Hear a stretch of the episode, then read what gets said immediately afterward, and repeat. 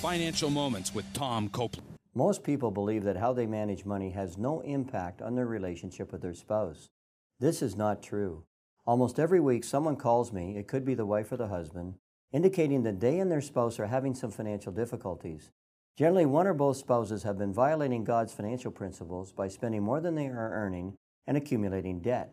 This debt results in stressful arguments between husband and wife and often destroys the marriage relationship. Without me asking anything about their marriage relationship, frequently they will share that their marriage relationship is in serious trouble. And so often, what started out as a financial problem many years ago that was not resolved has now developed into some very serious marriage relationship problems, which, if not dealt with quickly, will likely result in separation and divorce. Recommendation Learn to manage money God's way, and it will significantly increase the success of your marriage. To learn more, check out CopelandFinancialMinistries.org.